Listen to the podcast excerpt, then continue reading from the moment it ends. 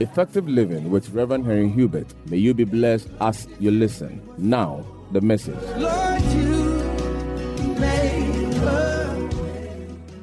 Father, we thank you for another opportunity to study on the subject of the prophetic. And I ask you, Holy Spirit, that you give us understanding in Jesus' name. Amen. Uh, for some time now, I've been teaching on the subject of the prophetic. Uh, it's one of the topics that I feel prompted by the Spirit to teach on because of the lack of adequate information on this subject within the church and then the abuse of this subject in the church, which has made some churches to completely close up on that topic of the prophetic.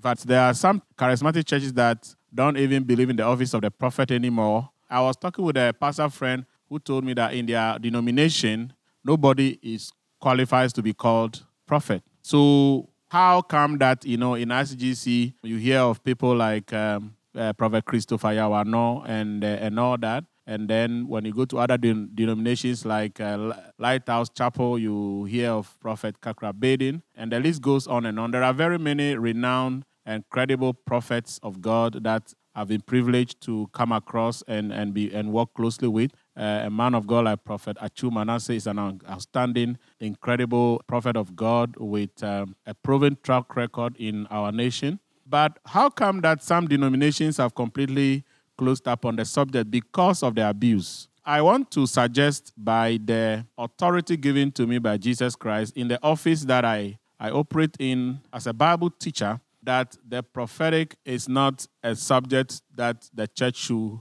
should close up on, but it is a subject that we need to teach properly. And as we teach it, we are able to minimize, if not eliminate, all the abuse and the excesses and the errors that go with this subject. And so that is what I've been trying to do uh, in this church for all this while. And I'm trusting God that all of you, as you continue to listen to these teachings, and I will encourage all of you to go to my, my podcast and listen to it. This is the uh, part five of the part five. Uh, I don't know what I will do part six, but uh, for now, I'm trusting God that the part five will be able to take us very far. The subject actually to be frank with you, is, is very broad and how best I can make you know as much about it as possible. And so I have defined the prophetic as a man's ability to tap into the spirit to know the mind of God and to predict the future accurately. So the prophetic is about ability to tap into the spirit. If you are a child of God, you are born again Christian, you don't need to be a pastor, a prophet, or a man of God to be able to tap into the spirit. Every Christian must be able to tap into the spirit. Galatians 5, Apostle Paul said, Walk in the spirit, and you shall not fulfill the lust of the flesh. So John 3, verse 6 said, He that is born of the flesh is flesh, he that is born of the spirit is spirit. So as a Christian, you are a spirit being. You are not an ordinary human being, you are a spirit being. John 3 8, Jesus said, uh, The wind blows where it likes. You can hear the sound, but you cannot tell where it's going or where it's coming from or where it's going. And, and so is everyone who is born of the Spirit. So when you give your life to Jesus, the Holy Spirit comes to live in you, and your life becomes um, supernatural. But you must know how to maneuver your way and yourself in the spirit realm and be able to utilize your spiritual life to enhance your practical life experiences and make progress and be victorious over the works of the devil and be successful in your life and be a good child of God. The prophetic has an important indicator. It is able to predict the future accurately. So the prophetic is defined as man's ability to tap into the spirit, to know the mind of God, and to predict the future accurately. It is very important that we know the mind of God. It is very important that we predict the future accurately. Like I said some time ago, the prophetic is not about forecasting. Uh, I will explain this uh, further, but um, we can forecast a lot of things. We can forecast events. We can forecast football matches, and that is what people bet. It is easy to forecast certain things, but the prophet is not about forecasting. Sometimes we hear a lot of people giving prophecy on 31st December. It's all forecast. I mean, if somebody is 100 years old and you, you are predicting he would, he would die if they don't pray, I mean, that is not a prophecy. I mean, I mean, somebody who's 100 years old, we know the most probable event of his life will be death. So that is not prophecy. It, Then they tell you if you don't pray, you die. You know, so they are not even telling the person is going to die. They are just forecasting. And then if the person doesn't die, like somebody said about the national chief imam, he's still not dead. It means we prayed, isn't it? So, but that is not prophecy. That is not prophecy. So, what is the purpose of the prophetic? The number one, the purpose of the prophetic is to expose the reality of the spirit realm so people can look beyond the physical. Life goes beyond the physical. Everywhere you are under the sound of my voice, your life is, is more than what you see physically. As we are here now in church, can see chairs. I can see chairs. I can see people sitting on chairs. I can see um, all of you nicely dressed, but there is more to life than what we see here. Somebody can tap into the spirit and see the presence of God, the power of God, the angels. There are times we are miracle service, and suddenly I begin to see things about people. I begin to see angels. Um, I see things. You know, one day I was in ministry in a program in Hosanna Temple back those days when I was in Hosanna Temple. I, I saw an angel put his hands into a woman's stomach and pulled out a tumor. You know, I was ministering. And I, I called the woman. I said, I mean, this is what I saw. And she said, Yes, I have a fibroid and I have some problems in my womb. I said, This is what I saw. I believe God has healed you. So there is more to life than the physical. So the prophetic helps you to see beyond the physical. So you can become conversant with the spiritual reality around you and the things that are happening around you and then you can be able to um, take advantage of it. Number two purpose of the prophetic is to reveal the certainty of the future so that people can look beyond the present. Life goes beyond the present. There is a future. 10 years from now, 20 years from now, there are realities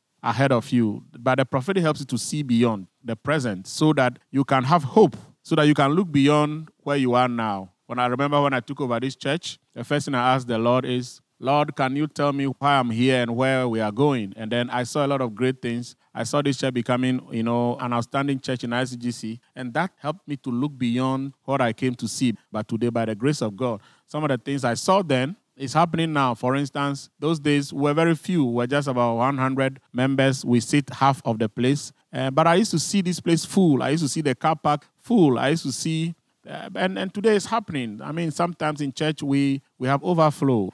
And all these things is very important. So the prophetic helps you to see that you may be broke today, but um, you are a multimillionaire tomorrow. That is the prophetic. Very important. It helps you to see the future. Uh, the third purpose of the prophetic is to bring Christians in alignment to God's perfect will. Very important. The purpose of the prophetic is to know the mind of God, walk in the perfect will of God, because the blessing and the miracle and the breakthrough, the victory is in the perfect will of God. When you get out of the will of God, sometimes your whole life becomes a mess. The fact that you're a Christian doesn't mean everything will go well for you. So we have the good will, we have the acceptable will, and we have the perfect will. The prophetic makes you walk in the perfect will of God. And that is the purpose of the prophetic. Now, um, last week I was talking about prophetic declarations. I want to uh, remind all of you that there are seven different levels of the prophetic. God wants to talk to all his children. That is the reality of the New Testament. So the difference between the Old Testament and the New Testament, in the Old Testament, people have to hear God's voice through the prophet or through a few other means, which I'll talk about briefly. So, in the Old Testament, the major way of hearing God was through the office of the prophets. So, we have prophets like Moses who go to the mountain and hear God, and then he will bring the word to the people. According to Amos 3:7, anytime I read Amos 3:7, I want to warn you, don't bring it to the New Testament. That scripture is very, very related to the Old Testament. Amos 3:7 says, The Lord God will do nothing unless he reveals it to his servants the prophets. And so the prophets was the one major way that God speaks to people in the Old Testament. Apart from the, the office of the prophet, we also have what we call the Urim and the Turim. It is what the priests use. And in the next part, I'll have time to explain to you better. But the Urim and the Turim is they have a device that they do it in the form of lot. You know, sometimes you read the Bible and here they say they cast lots. They are casting lots. It's like um, during a football match, you see the referee throwing a coin in the air. The coin has a head and a tail. The priest had a device, not a coin, by the way. They had a device that they can say, okay, God, if you want us to go right, let the lot turn this way. Well, if us to go left, let it turn this way. That is how uh, most of decisions were determined, especially David uh, when he wants to go to war and things like that. So they had the Urim and the Turim, which sometimes you hear in the Bible say they cast lots. Uh-huh. Once a while in the Old Testament, we also see God talking to people through fleece. a fleece uh, happened in the life of Gideon. Gideon said, Lord, if you are the one who really spoke to me, then let, I think he talked about something should get wet and then the, around it should be dried. And then it happened the way he wanted it. And then the next night he said, Lord, if you are still the one, let it be dry and let all the surrounding be wet. That's what we call fleece. Um, that is Old Testament. But in the New Testament, God speaks to everyone directly. He loves to speak to us, but He speaks from seven different levels. And I want every member of the church and everyone listening to the sound of my voice to know God can talk to you today, and He will really want to talk to you. That is if you are a child of God. Uh, because if you become born again, one of the things that happens to you is that you cease to just be a worshiper of God, but you also become a child of God. You know, there's a difference between a worshiper of God and a child of God. The, Jesus taught the disciples how to pray. He said, Pray saying, Our Father in heaven. It is a completely different relationship from the Old Testament. In the Old Testament, God was their God, but they couldn't call him a father. But in the New Testament, God is not just our God, He is also our Father. So God is our Father and also our God. We need to always be mindful of that. For instance, all of you know that my daughter is a member of this church. Every week she listens to me preach, but she's listening to her pastor and her father at the same time. That's what I'm talking about. So if my daughter listens to her pastor and her father, she has to play with me sometimes as a father, crack jokes with me, but if she comes to me for prayer and I'm praying for her, she kneels down. She knows that this is a man of God praying. You have to always fluctuate between God as your God and God as your Father. But as a Father, He must talk to you. As your God, He performs the functions of, of God in your life, which includes protecting you, preserving your life, answering your prayers, blessing you, making sure that everything goes well for you for His name's sake. But as a Father, he shows you love, speaks to you, encourages you. He's always with you. He never leaves you. He watches you and he guides you. So, seven levels of the prophetic. Number one, seeing into the spirit. That is visions and dreams. And all from the Old Testament to now, we've seen a lot of people have visions and dreams. Even unbelievers, God spoke to unbelievers through visions and dreams. Abimelech um, took Abraham's wife. God appeared to him in a dream and said, You are a dead man. Laban, when Laban wanted to go and, and kill Jacob, God appeared to him in a place called um, uh, Gilead. And God said, Make sure you don't try it because I will deal with you. But we also know people who are godly people who God spoke to in dreams. Joseph is one. And so we have visions and we have dreams. There are different kinds of visions. I think um, I can talk about three kinds of visions. The first one, a closed vision, is you close your eyes and then you see you see things with your eyes closed. I see that a lot most of the times. The next one is your eyes are opened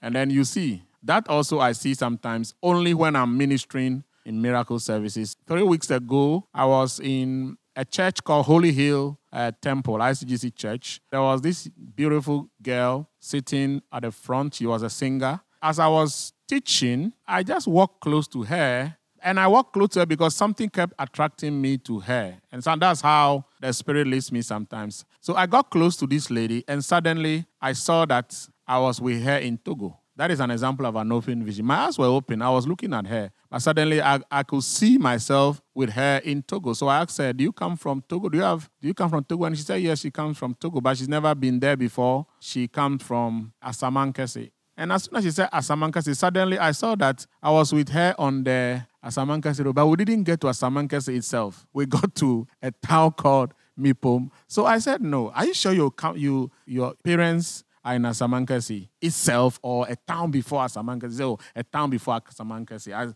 Then she mentioned the name Mipom. So that is an example of an open vision. Now you are listening to me here in church, but you can take your mind home, isn't it? Yeah, that's how it happened. Open visions is not you taking your mind home, but the visions, they come to you in flashes. I was in Ho last month uh, to preach in a church called Paradise Chapel. The final night, I was praying for people, and I stood in the middle of the church, and suddenly I saw that I was in down in the Volta region called Alavanyo, and I asked whose father is in Alavanyo because it has something to do with a man. So that is an example of open visions. Then we also have a trance. A trance is you are not conscious, but you're also not asleep. It's like you are half asleep, half awake, and then you see, you saw a lot of things, and and sometimes happen when you are praying. Sometimes even when you are not praying, Um, it can happen to you. And then suddenly you saw something and you came back to yourself and realized that this is it. So that's the first level of the prophetic visions, seeing to the spirit. The problem with the seeing to the spirit that if you don't interpret the vision accurately, you will be completely in error. That is why seeing is the first level of the prophetic, is the lowest level of the prophetic, because it doesn't have 100% certainty unless you are very matured uh, and experienced in the spirit. So that is about seeing to the spirit. The second level of the prophet is hearing the voice of God. And hearing the voice of God, I said that there are two levels. The first level is the still small voice or let me say the silent voice. And then the second one is the audible voice. Here, the voice of God is, is something that is very clear and authentic. If God speaks to you, you will, you will hear it clearly. Samuel heard the voice of God, and he thought it was his father, the priest, who was calling him. You hear him audibly, very authoritatively. But I, I want to say that most of the times, the voice of God, you hear it within you, but you can tell that it's not your mind that is playing on you. You can hear the voice within you because he speaks by the Holy Spirit who is in you. The, the voice of God can also be a still small voice, or what we say, the silent voice. You will not hear an audible thing, but he will still talk to you in a very quiet way, like in a whisper. Now, the issue with hearing the voice of God also is that not every voice you hear is the voice of God. So you must be careful to discern, to understand, to judge the voice. In fact, Jesus fasted 40 days and 40 nights, and the voice he heard was what voice? The voice of the devil, isn't it? Yeah. So when you hear a voice, please be careful. Satan can speak. Uh, like I said in this teaching, I've, heard the voice of the devil before. I've heard voices before that I thought was God's voice, but I had to pray. That's why I encourage people pray about what you hear and then be careful and subject it to proper judgment. Um, I have taught how to judge a voice. The third level of the prophet is discerning the leading of the Spirit. Um, the Spirit leads us. Sometimes He won't talk to you, but He will lead you. Uh, and you will know He's the one leading you. And you have to learn. I think Kenneth Hagin says that is the commonest way that God speaks to us, the leading of the Spirit. And it's very important.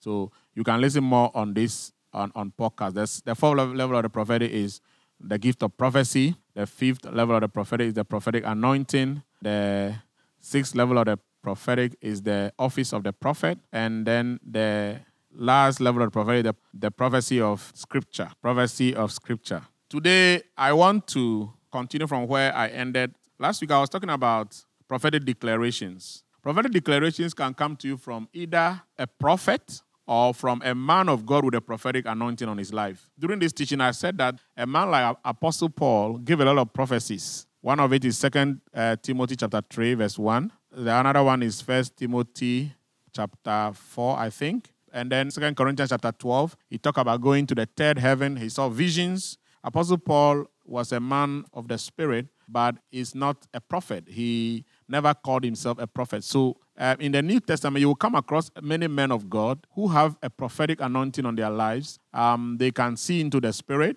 but they are not prophets. John, uh, the apostle, wrote the whole of Revelation out of visions that he saw that Jesus gave him on an island called the island of Patmos. And he said that I was in the Spirit on the last day and I saw visions. Now, there are men of God who are being called prophets today, but they are not prophets. They have a prophetic anointing on their lives. Now, the sad thing today is that in many Christians, out of ignorance, once somebody can see into the spirit, they call him a prophet. But the mark of a prophet is not necessarily see into the spirit. Otherwise, Apostle Paul should have been called a prophet, but he would never call himself a prophet. Apostle Paul called himself an evangelist, a teacher, and an apostle. Uh, he said he was an apostle according to uh, 2 Timothy 1, verse 11. He said he was an apostle, an evangelist, and a teacher. And if you look at his, his ministry, that's all he did. He evangelized through uh, a lot of outreach work. Then he, he plants churches, and then he will raise pastors to take over the church, which is the apostolic ministry.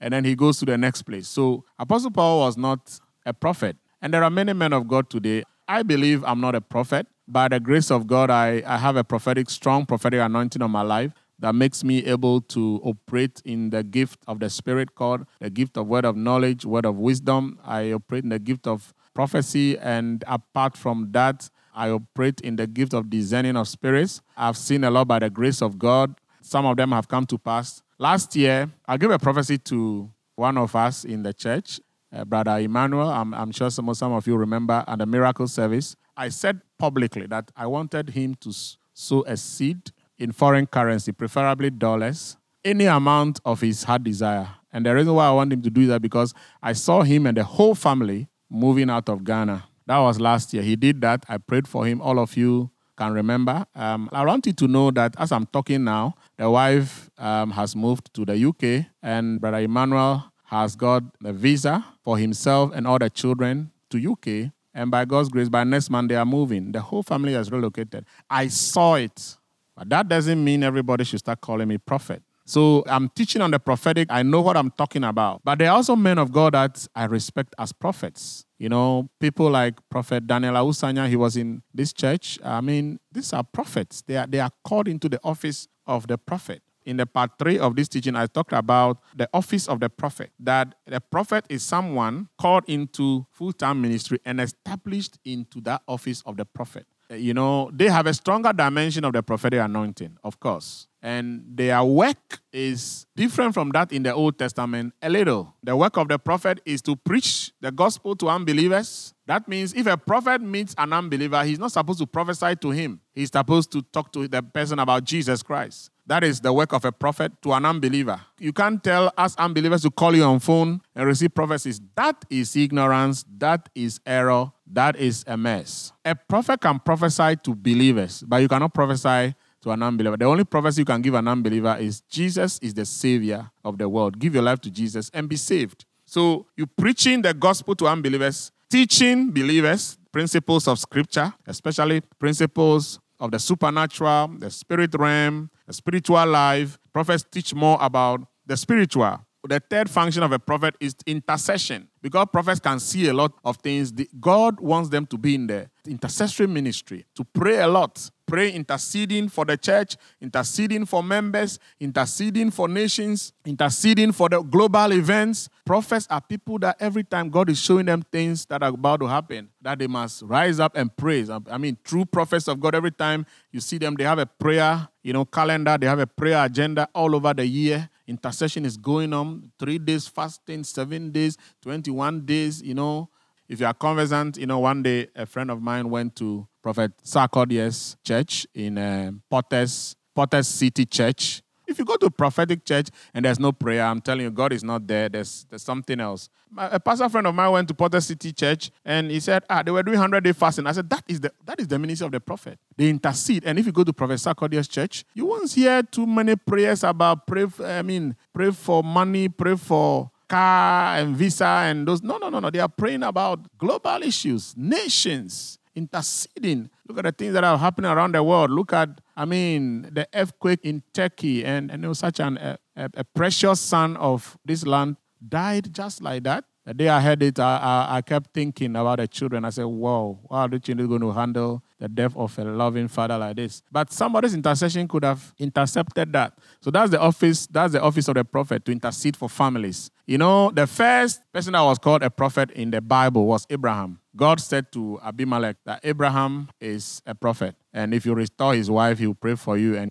you and your family will be healed. But if you don't return his wife, you're going to die. But one of the things that Abraham did a lot was intercession. Abraham interceded for Sodom and Gomorrah that God would not destroy a Lot. So intercession is the ministry of the prophet. Prophet are supposed to lead people in prayer, lead the church in prayer. The fourth function of the prophet is ministering to believers under their prophetic anointing. Ministering to believers. When the prophetic anointing is very strong on a prophet, he's able to pray for people, see things about people, give prof- prophecies to people about their future, pray, I mean, help people to understand the times and seasons and the dynamics and minister to people. Uh, the fifth function of a, a prophet is to bring people close to Jesus. You know, there are some things when you you see it and you say it makes people who are even skeptical, people who don't even believe that there is God. Those days, um, when we were uh, in the university, a friend of mine in Legon, Prophet Christopher Arnault, came to Legon to do a program, and this guy said, I don't believe in God. But he said he went to that meeting, and when the meeting ended, he said, Now I believe there's God. Why? Because the things the man saw and said about people, you know, it will humble you. So prophets are supposed to remove skepticism, doubts about the existence of God, about whether Christianity, whether the Spirit of God is real. You know, so he help people to come closer to Jesus and to live their lives The sixth function of the prophet is, is to warn the church about impending danger and how they can strategically avoid danger. So the prophets are people who are supposed to come into the church and speak to the church if they are going to error, if they are deviating from the perfect will of God, and to help the church to be in the perfect will of God. You know, the church as a body. Yeah. So that is the office of the prophet. Now, prophetic declarations can come from prophet or a man of God who is operating under a strong prophetic anointing. Amen.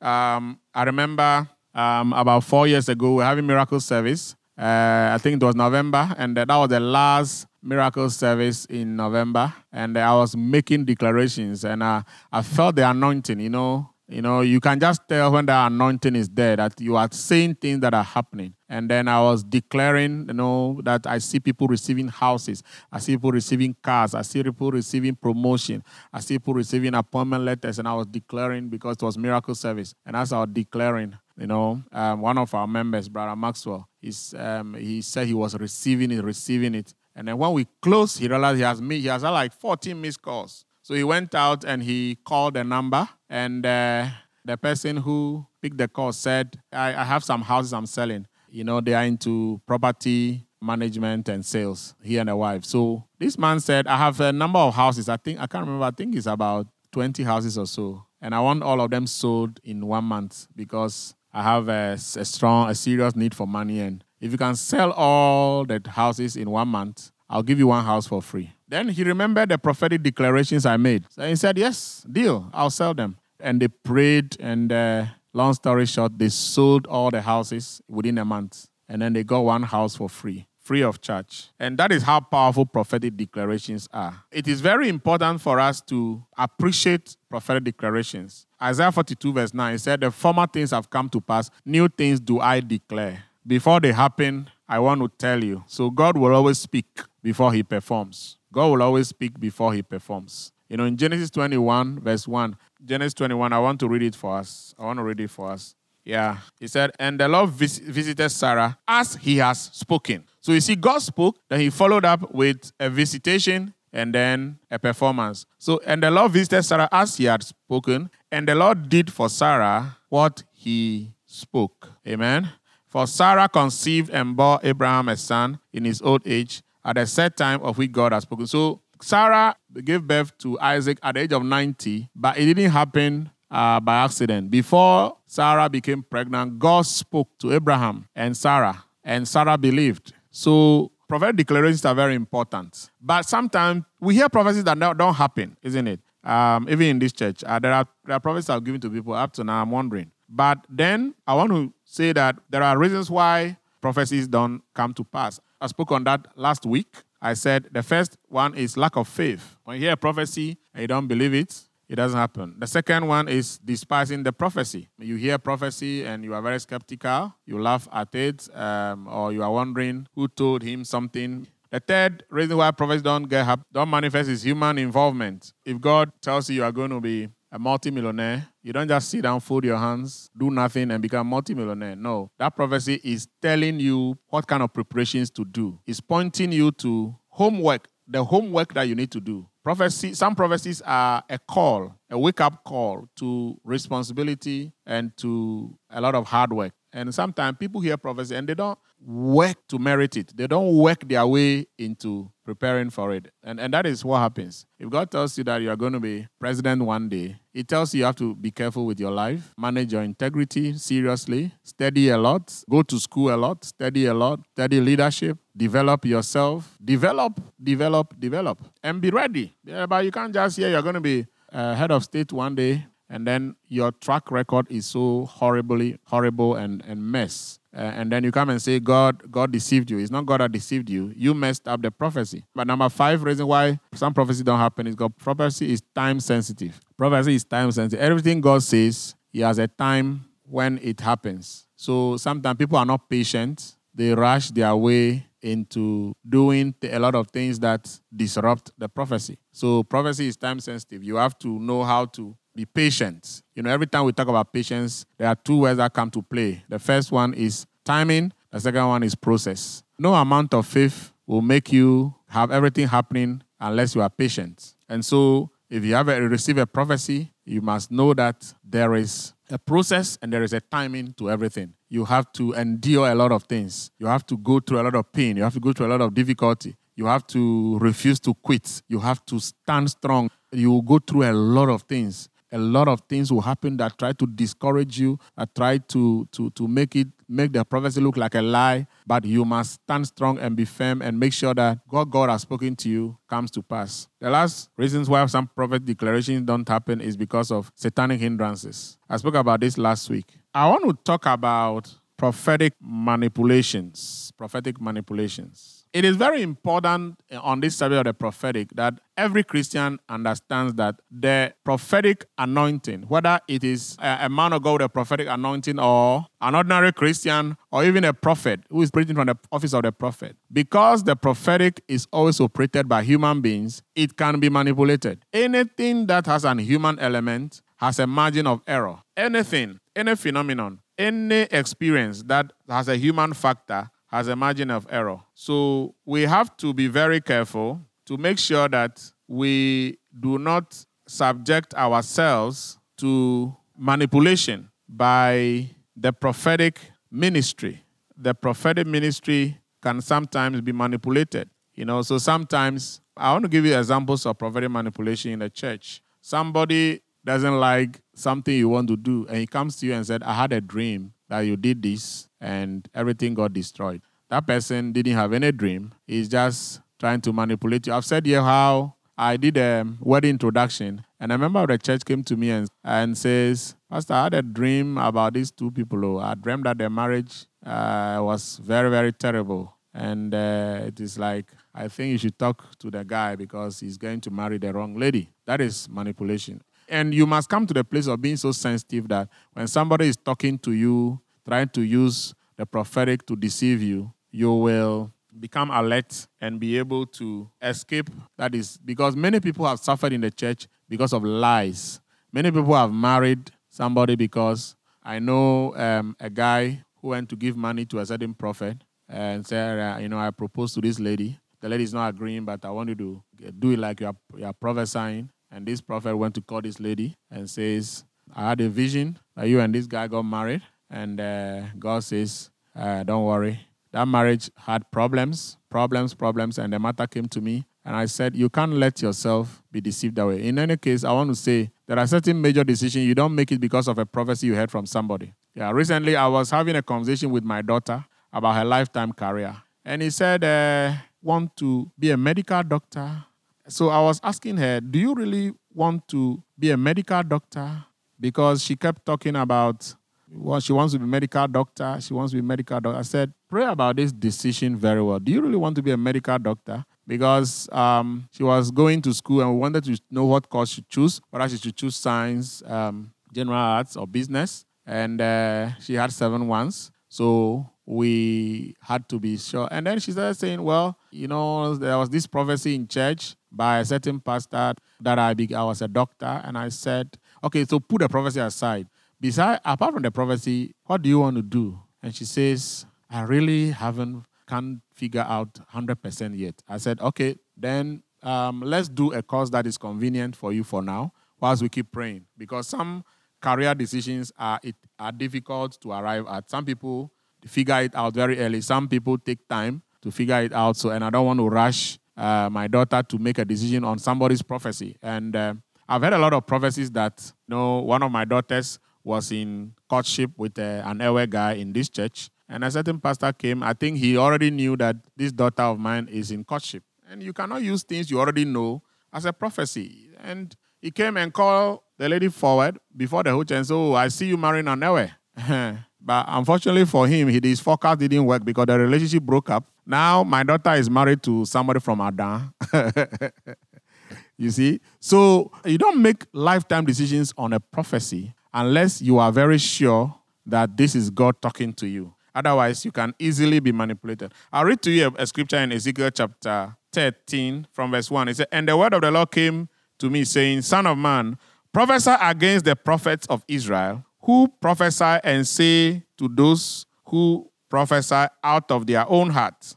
Okay, I want to read it again. Son of man, prophesy against the prophets of Israel who prophesy and say to those who prophesy out of their own hearts, Hear the word of the Lord. Thus says the Lord God Woe to the foolish prophets who follow their own spirit and have seen nothing. So God says there are some prophets who follow their own spirit and they have seen nothing. So they are prophesying from their own spirit. They've already figured out what they want to say and they are just saying something, but they, they hide behind visions and they say it. And um, it's, it's, it's happening in churches. Many, many, many people are getting confused. You know, in my lifetime as a pastor, uh, it's, it's amazing how many calls I've received from people. You know, I just there and I got a, a call from a strange person. He said, I'm a prophet. God has given me a word for you.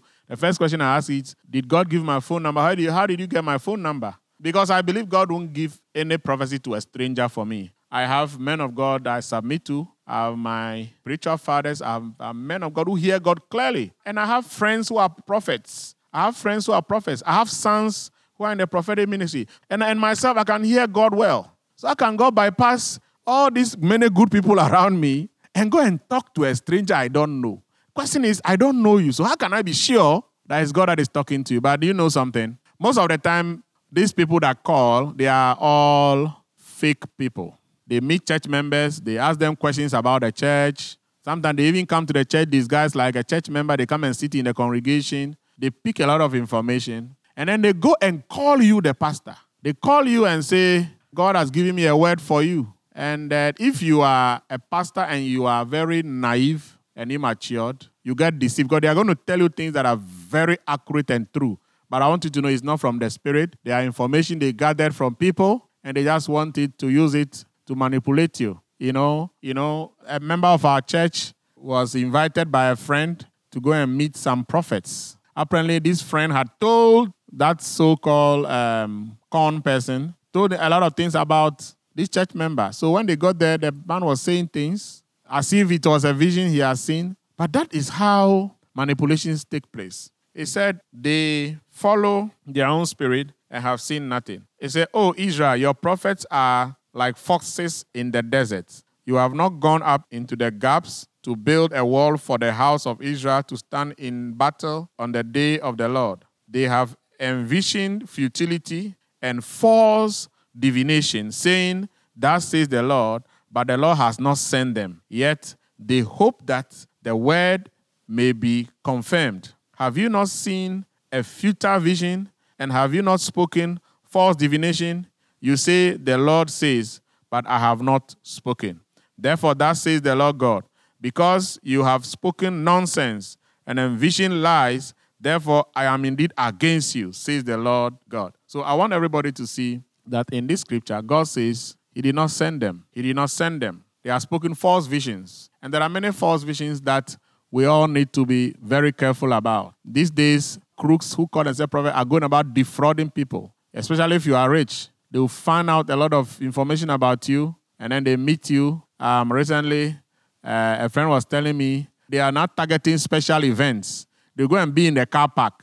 Once you park your car, and you get down, they will walk close to you and they say, I'm a prophet from Koforidua, I'm a prophet from this place. God said I should tell you this and this and that.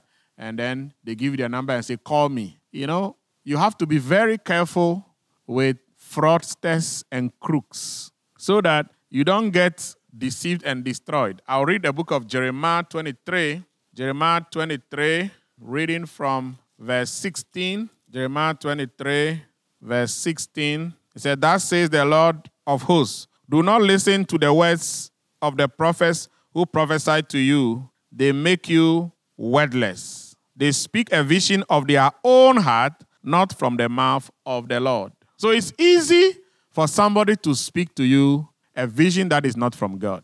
Either somebody bribed them. In the book of Nehemiah, chapter 6, I think I mentioned this uh, in the part 3. If you listen to the part 3 of my teaching, I said that Nehemiah was almost destroyed by a man who had been bribed. If you read Nehemiah chapter 6, verse 11, the Bible said, a certain prophet, I think this man was a real prophet. So it's not even the crooks alone who can manipulate you. A true prophet can also deceive you sometimes because they are human. Maybe myself, you should be careful with me sometimes. When I'm when I'm giving prophecies, you have to pray about it and be sure. And I said, I'm reading Nehemiah 6:11. And I said, Should such a man okay, let me read from verse 10. Afterward, I came to the house of Shemaiah, the son of Delaiah, the son of Mehetabel, who was a secret informer. You see?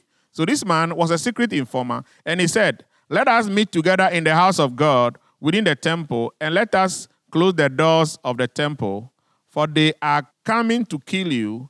Indeed, at night they will come and kill you. So this man called Shemaiah, Shemaiah was telling Nehemiah, Nehemiah, I've seen that tonight some people have plot evil to come and kill you. So let's go and hide in the temple. Now, if somebody is, is asking you to come into the church building, the temple to come and hide, will you suspect that is, is conspiracy? But Nehemiah knew it was not of God. And I said, verse 11, should such a man as I flee? And who is there such as I who will go into the temple to save his life? I will not go in. Then I perceived that God has not sent him at all, but that he pronounced this prophecy against me because Tobiah and Sanballat has hired him.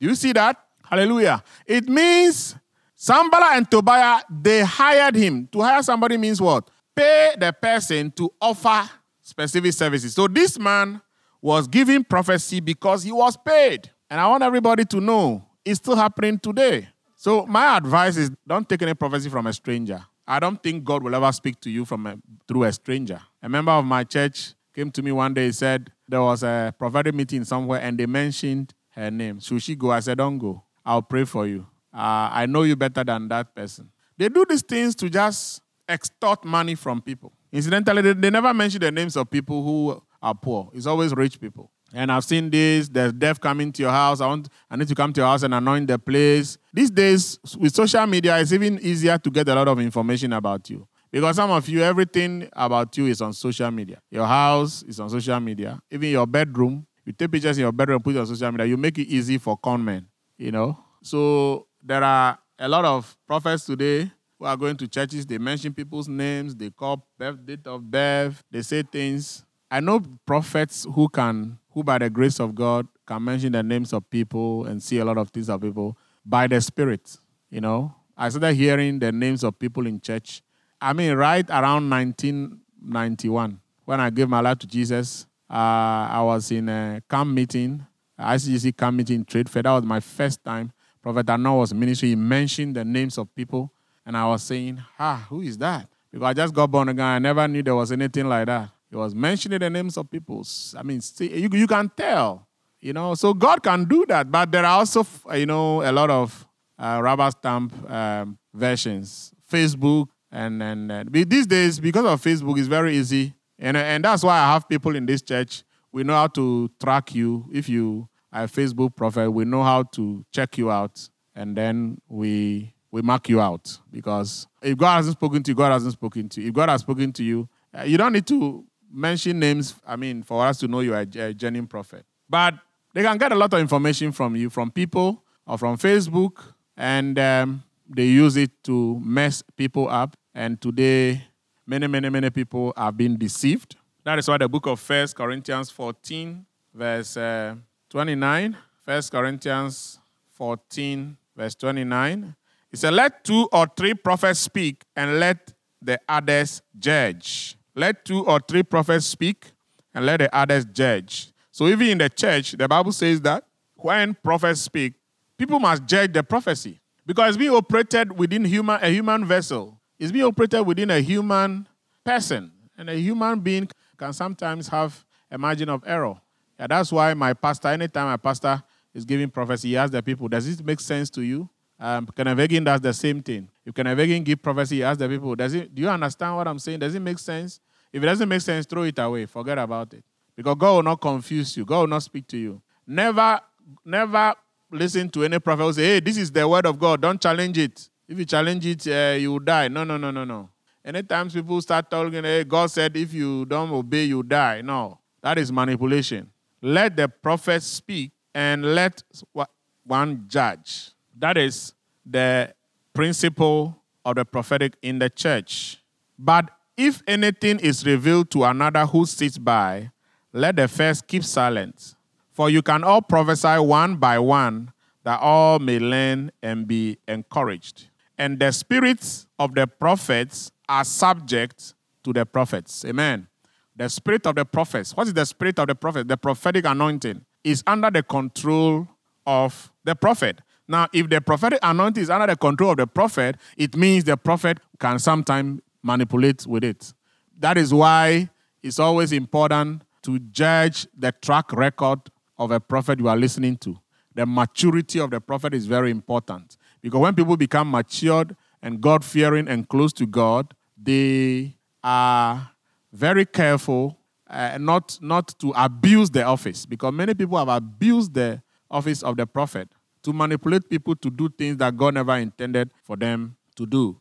And that is something that I, I want all of us to, to learn very carefully so that your Christian life, the prophetic will become beneficial to, but it will not become a liability. You know, in some churches you go today, the prophetic has become the, the, the trouble, you know, and, and people are using it to create a lot of things. You know, one of the things I hate is to see visions for other church members.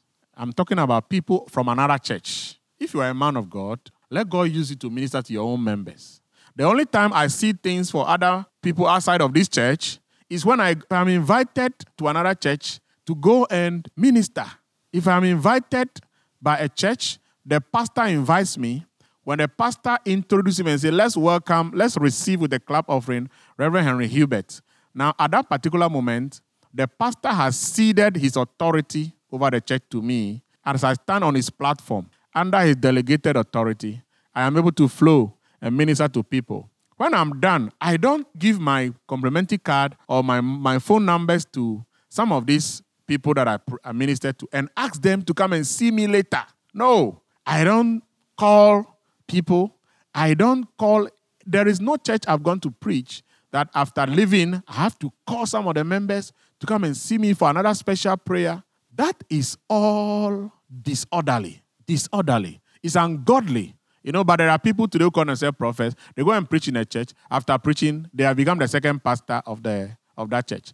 They are calling most of the members to come and see them. Sometimes they call them to a prayer meeting. They invite them to their church. Come and uh, receive a vision. I saw a vision about you. Sometimes some of these prophets can manipulate a member until the member doesn't listen to his own pastor anymore. Every decision that the member wants to make, he has to go and consult that prophet. And I'm asking, and I'm asking such such people. I mean, somebody invited you to his church, honored you and respected you. Is that the best you can do? And there are certain people called as prophets. If you go to their church today, all the people there are from different churches they went to preach in. I mean, you are not ashamed. You are not ashamed that. And, and I tell pastors, I said, don't invite every prophet to your church. You don't owe everybody invitation. You don't, you don't, you can't invite every prophet to your church. Can I tell people something? Last time my pastor told me, Pastor Eric, Pastor Eric told me, no prophet will preach in his church again unless the person is about 50 years. Yeah, about 50 years. You know why? Because of some of these experiences. You know, last time I was recommending somebody, to my pastor said, How old is he? He said, No, no, no. He's not qualified. I want people who are matured, who have integrity, who are responsible, who are God fearing. Because there are many prophets today who are not helping to build churches, they go and scatter churches. They go and scatter churches. And that is very shameful because that is not why Jesus established the prophetic office. Jesus established the prophetic office to help build the church, not to scatter it, not to destroy it, not to break the church, not to mess the church up. You know, that is why I'm teaching this thing with all uh, passion because I want everybody to understand. Not every prophet will preach in my church. No, uh, no. I mean, you, if you are not disciplined, you cannot preach in my church. After all, I mean, I can prophesy to my members if I need to. And I tell pastors, I tell pastors, I said, let God use you to bless, to minister to your members. Let God use you to be a blessing to your church. That is the best way to go. Because 90% of this so called prophet that come to church, they are not coming because they want to help build your church for you. They are coming to come and just ex- exploit your church. By the time they go, they have exploited the church, taking people. You know, a pastor friend of mine, you know, a prophet came to his church and took most of the responsible people in his church, took all of them away. I mean, I don't know what to say. Huh? Can you imagine? I mean, and such people, do you expect to be invited again to that church? You know, that is why some prophets can't preach in the same church for two years. They can't.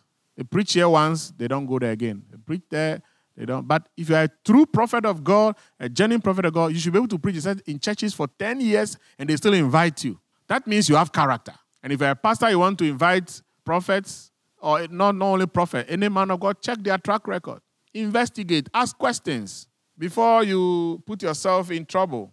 In the book of First Thessalonians 5, I hope I am informing you adequately. I hope you are learning something and and receiving blessings.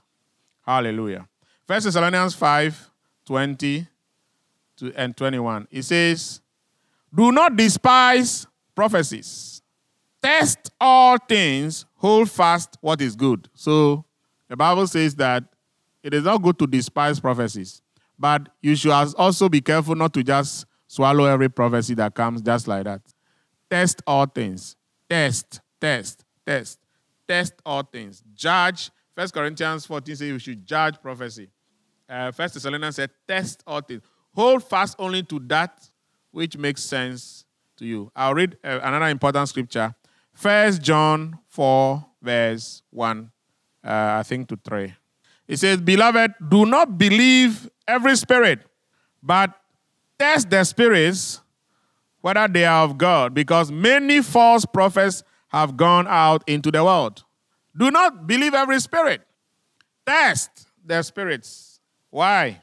Many false prophets have gone out into the world. So the issue of false prophet has been has been here since Bible days. It's been here, and it will continue to be here. And I'm not preaching this because I I hate prophets. No, I don't hate prophets. I love prophets. Have very good friends who are prophets. I will, I will always bring prophets to this church but we need to know how to, to manage their ministry properly to our benefit. Amen? By this, you know the Spirit of God. Every spirit that confesses that Jesus Christ has come in the flesh is of God. And every spirit that does not confess that Jesus Christ has come in the flesh is not of God. And this is the spirit of the Antichrist, which you have heard was coming and is now already in the world. Amen. Okay, so he said, Test every spirit. Don't believe every spirit. And the reason why you must not believe every spirit is because many false prophets have gone into the world. And he said, How do you test? A Jesus standard. A prophet who is of God will always point people to Jesus. He will not point people to himself. A prophet who talks more about himself than Jesus is dangerous, and you need to run from them. A prophet who is of God is pointing people to Christ. John the Baptist is our example of a true prophet of God. He said, I must decrease, Jesus must increase. He said, I'm not fit to lose the lace on his shoes. That is a true prophet of God. A prophet who come and throw his weight around, try to let everybody know he's the he's the Alpha and the Omega, he's the everything, is dangerous. Amen. So that is about um, prophetic manipulations. We have to make sure that a prophet doesn't come here and, and, and then come and have a secret meeting with you somewhere and tell you, don't tell your pastor. Anything that is shrouded in secrecy is devilish. You know, a pastor friend of mine invited a prophet to his church. This prophet managed to have a secret meeting with other rich people in his church in a hotel without the knowledge of the pastor. And then he told them a lot of things that he saw about them. Everything he said about them was true. So this man was a true prophet of God. In fact, I know this prophet. He's a true prophet of God. But then he told them, all of them, to give him a seed of $5,000. And then he's going to pray for them. And the condition is that they must not tell anybody, not even their pastor. If they tell somebody, the, the prayer will not work. So do you know what these people did? They all gave him $5,000 each. And then kept quiet over it because nobody wants his money to uh, be lost. He prayed for them. Nothing worked. Nothing changed. Because Anything that is shrouded in secrecy is devilish. It produced no result. Now, how did this pastor friend of mine got to know? Because one of the people, even though he used to be rich, was no more rich. He didn't have any money. but he didn't want the people to know he didn't have money. So he went to borrow the $5,000 because he was believing God that the prophecy will work and things would turn around and he can be able to pay. Unfortunately, nothing changed. And then the, the, the creditors were chasing him for the $5,000. He didn't know what to do. They were threatening to take him to the police. And he had to rush to his pastor and say, This your friend has, has destroyed me. He made me borrow $5,000 for him. He told me not to tell you, but Pastor, now I'm in trouble. They are taking me to court to confiscate my, my, my, my shop. Uh, that is how the pastor got to know. So the pastor now realized that exploitation is going on in his church without his knowledge. How can you be so callous to deal with a guest speaker without the knowledge of your pastor? And uh, I hope none of you will do that because if you do that, well, it's up to you. I can assure you, you won't get anything out of that kind of prayer. It's all fraud. It's all fraud. It's all fraud. So let me close by talking about prophetic encounters. Prophetic encounters. What is the true mark of a prophet? The true mark of a prophet is that when you meet a prophet, your life must change. You know, I tell people all the time, I said, the true mark of a man of God is not how many people's name he mentioned. The true mark of a prophet is not how many visions he saw. The true mark of a prophet is that after the program, the things he said, did they happen or they didn't happen? If what he said happened, then we can say this is a man of God. Yeah. So when you meet a prophet, you must be very focused on change in your life more than the theatrics. The Theatrics, I'm talking about the drama. You know, sometimes people go to prophetic meeting, all they are looking at is the drama and the manifestations. Uh, you know, they get carried away with everything else except a change in their lives. But the question I want to ask you is, you know, the Bible said in 1 Samuel chapter 9, no, 1 Samuel chapter 10, verse 6, it says that when Saul met Samuel, Samuel gave him a prophecy. And the Bible said when Samuel was leaving Saul, he was turned into another man. Saul's life changed. God gave him another heart. Why? Because he was about to have a different assignment. The encounter with the prophet was giving him a different assignment. And so his life changed. So that is the prophetic ministry. You know, when you meet a prophet, you must be more concerned about the changes that the prophet's ministry is manifesting in your life. You know, you don't follow a prophet because you want to receive anything material. You know, when Elijah asks Elisha, ask for one thing that I can do for you before I'm taken away. Elisha didn't ask for money. You don't meet a true man of God and ask for money or ask for material things. You ask for a lifetime transformation a blessing coming on your life that for the rest of life you'll not be poor again. Because if a prophet gives you money, the money will finish, right? But that prophet can speak a word over your life.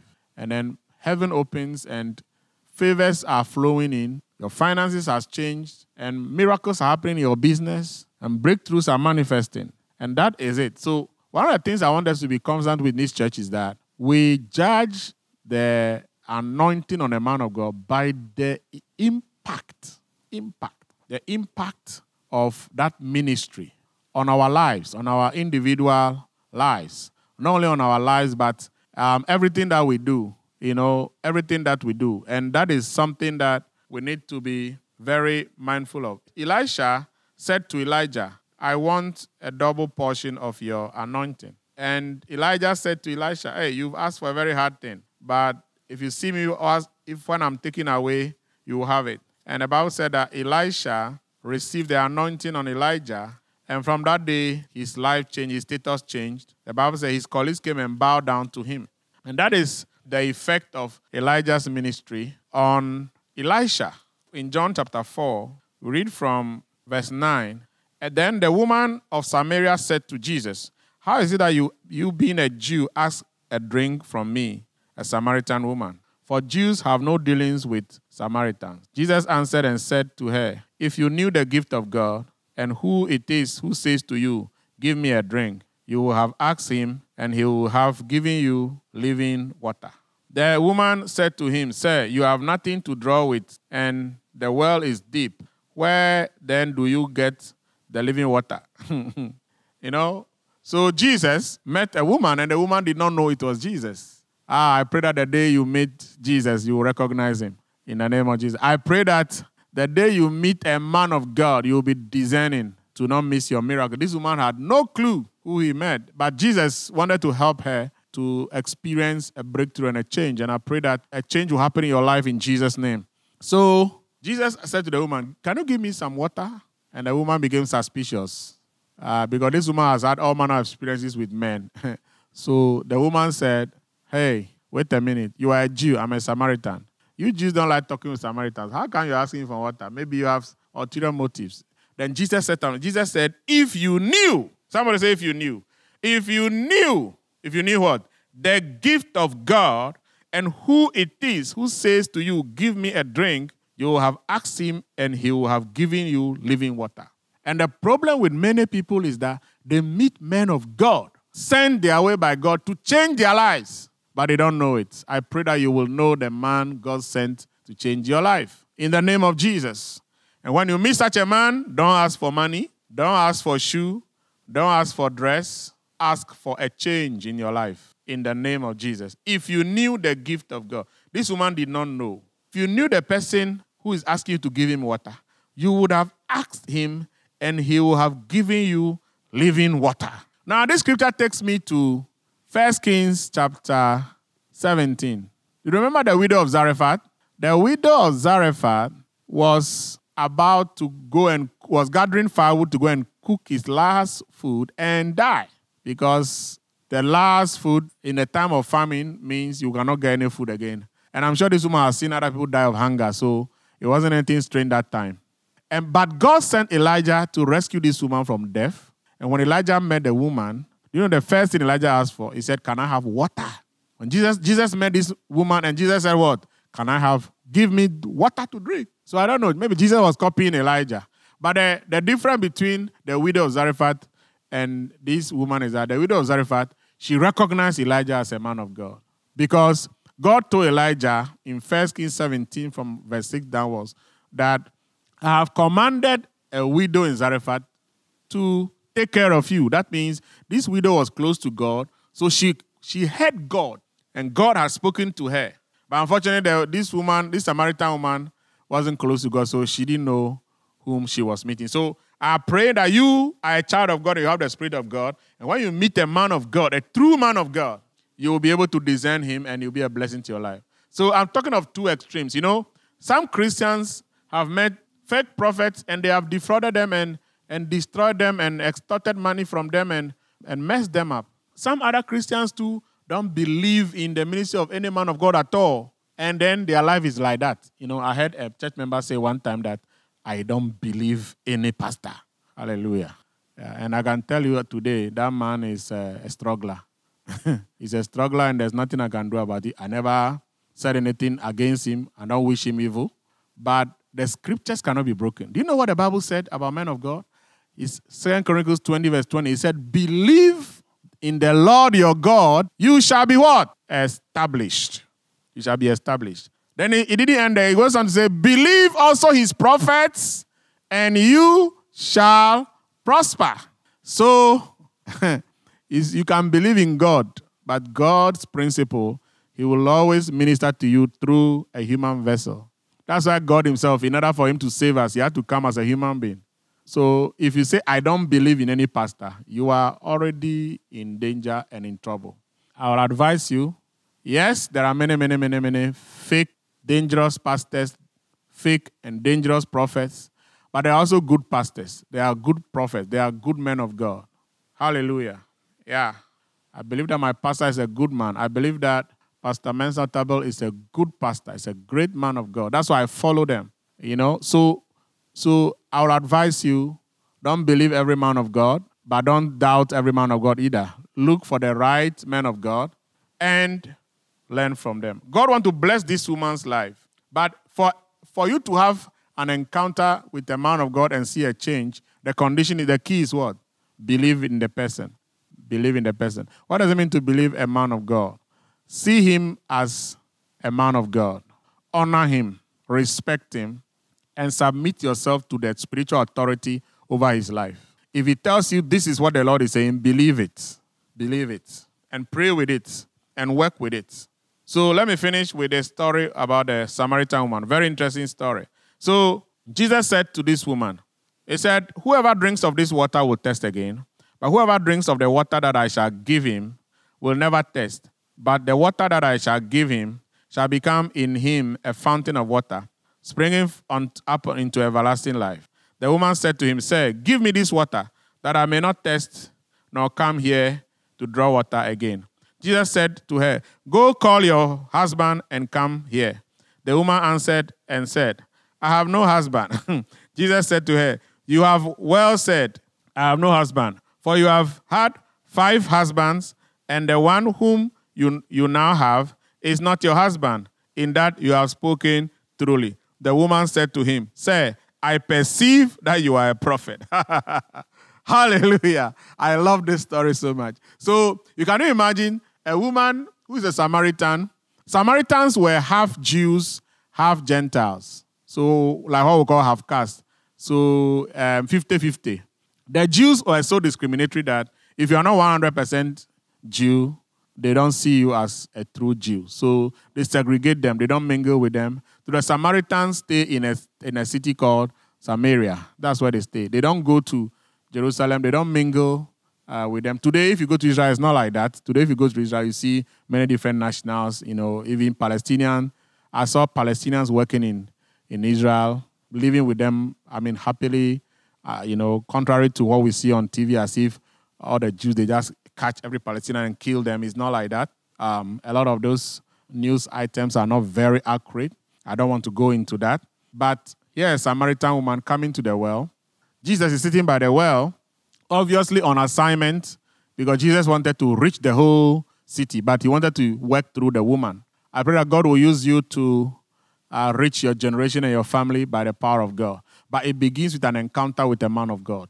That change and this woman desperately needed a change. I'm sure this woman has been asking a lot of questions. What is wrong with me? No man stays with me. She has changed different, different, different, different, different men. Jesus said, You have had five husbands. Five husbands. And then he's living with a sixth one. So Jesus was the seventh man that she came into contact with. And of course, Jesus is the, uh, uh, the one who changed her life. Uh, even though he did not, he did not need to marry her, uh, he changed her life. But how did the change happen? This woman, Jesus said, Give me water. And the woman said, mm, No Jew asks a Samaritan for water. What actually do you want? Jesus said, If you knew who is talking to you, you would have asked him for water. The woman says, Hey, Jacob is our father, and he's the one who owns this, he who gave us this well, and we are drinking from it. Are you greater than Jacob? And Jesus said, Anyone who drinks from this well will test again. But there's a water I give. If you drink it, you will never test again. The woman said, Hey, then give me the, that water. And Jesus said, Go and call your husband. And the woman said, I don't have any husband. I don't have any husband. I'm husbandless.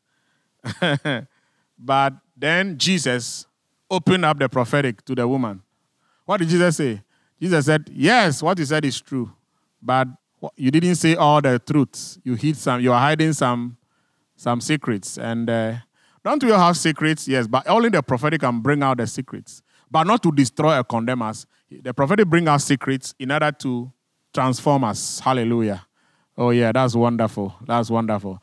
The, you know, you know, the devil reveals secrets to destroy, but the Holy Spirit he reveals secrets to transform. So Jesus, look at what Jesus did. Jesus said to her, you have spoken the truth that you don't have a husband. But the, tr- the other part of it is that you've had five husbands and you are still living with the sixth man, but you are not married to him yet, be, him yet.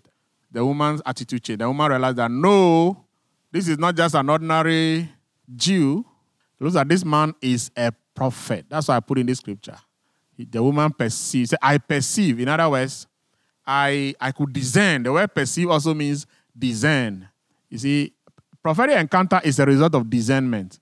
You have to be able to see beyond a person's physical appearance. For God to use any man of God to be a blessing to your life, you have to see beyond his physical, physical appearance. Because men of God come in different shapes and colors, in physical limitations. Look at Elijah. At the time Elijah met the widow of Zarephath, he, was hungry. He, he had no food, but he's carrying the anointing. Now, the same man that was is coming to, to stop famine in her home did not carry food with him. You see, so the woman said, I perceive. That's why I brought in this scripture. Very important. I pray that your discernment about men of God will go up, and the man God has sent to be a turnaround in your life, you'll be able to discern him. Many Christians are struggling today because God has sent men of God their way. They could not discern them, but they rather destroyed them. Some of them they fought against them. Some of them they rebelled against them, and they are suffering and struggling for the rest of their lives. And there's nothing uh, anybody can do about it. The scriptures cannot be broken. He said, I perceive you are a prophet. That's what the woman said. Our fathers worship on this mountain, and you Jews say that in Jerusalem is the place where one ought to be worshipped. Jesus said unto her, Okay, so a long story. Long story short, this woman threw away water jar and ran to town. What did she go to do? She went to call everybody. She said, I met a man who told me everything about myself. I am sure this man is the Christ. I am sure he is the Christ. Because Jesus told this woman, I am the Christ. You know, Jesus, in all his lifetime, he never mentioned to many people who he was. But Jesus told this woman alone that she was, he was the Christ. And the woman went, if you read verse 28, then the woman left her water pot, went her way into the city, and said to the men, she went to call all the men. So why did Jesus, why did Jesus look for this one? Because this woman had powerful influence over men in the city of Samaria. So she, she went and called all the men and said, Come and see a man who told me, I'm reading verse 29. Come and see a man who told me all things that I ever did. Could this not be the Christ? Then they went out of the city and came to him. In the Amen. So through this woman's life, the whole city of Samaria was saved. And I'm sure this woman's life never be the same again. So the prophetic is able to transform people's lives. That is why I'm driving at. The whole import of this subject of the prophetic is to let everybody know. I hope you're all hearing me. That the prophetic, the purpose of it is to bring transformation. That Christians will understand the work and the purpose of the prophetic and take advantage of it to bring transformation to their lives in the name of Jesus to bring transformation to their lives. One of the things that I also want to encourage all you, all of you to do is to keep reading a lot um, on this subject. I mean, the more you read the Bible, especially because of our Bible reading challenge, there's more you come across in the lives of the prophets. Um, studying the life of the prophets, both in the Old Testament and New Testament, and these teachings will be, serve as a guideline to give you deeper understanding. I pray that God will bless your life more and increase you and take your life forward. I pray that your prophetic anointing will become sharp. Your prophetic antennas will become sharp. Your prophetic anointing will become very great. I pray for everyone hearing the sound of my voice. All of you pastors, I pray increase in your prophetic anointing in your life. All of you members, I pray and activate the prophetic in your spirit. I pray in the name of Jesus that your spirit will become activated to flow and operate in the prophetic with accuracy and discernment, that you will not be deceived and be manipulated by the office of the prophet, but the, the prophetic office will become an enabling tool in your life, in ministry, and your, your Christian life, in everything that you do in the name of Jesus. I want to encourage you to go back to all that I've taught on the prophetic from the part one to four. Like I said, they're all on YouTube and also on podcast. Go to podcast and type Henry Hubert or YouTube and type Reverend Henry Hubert. You get it and listen to it over and over. And I pray that to bless you in a great way. In Jesus' name. Amen. God bless you. I love you very much.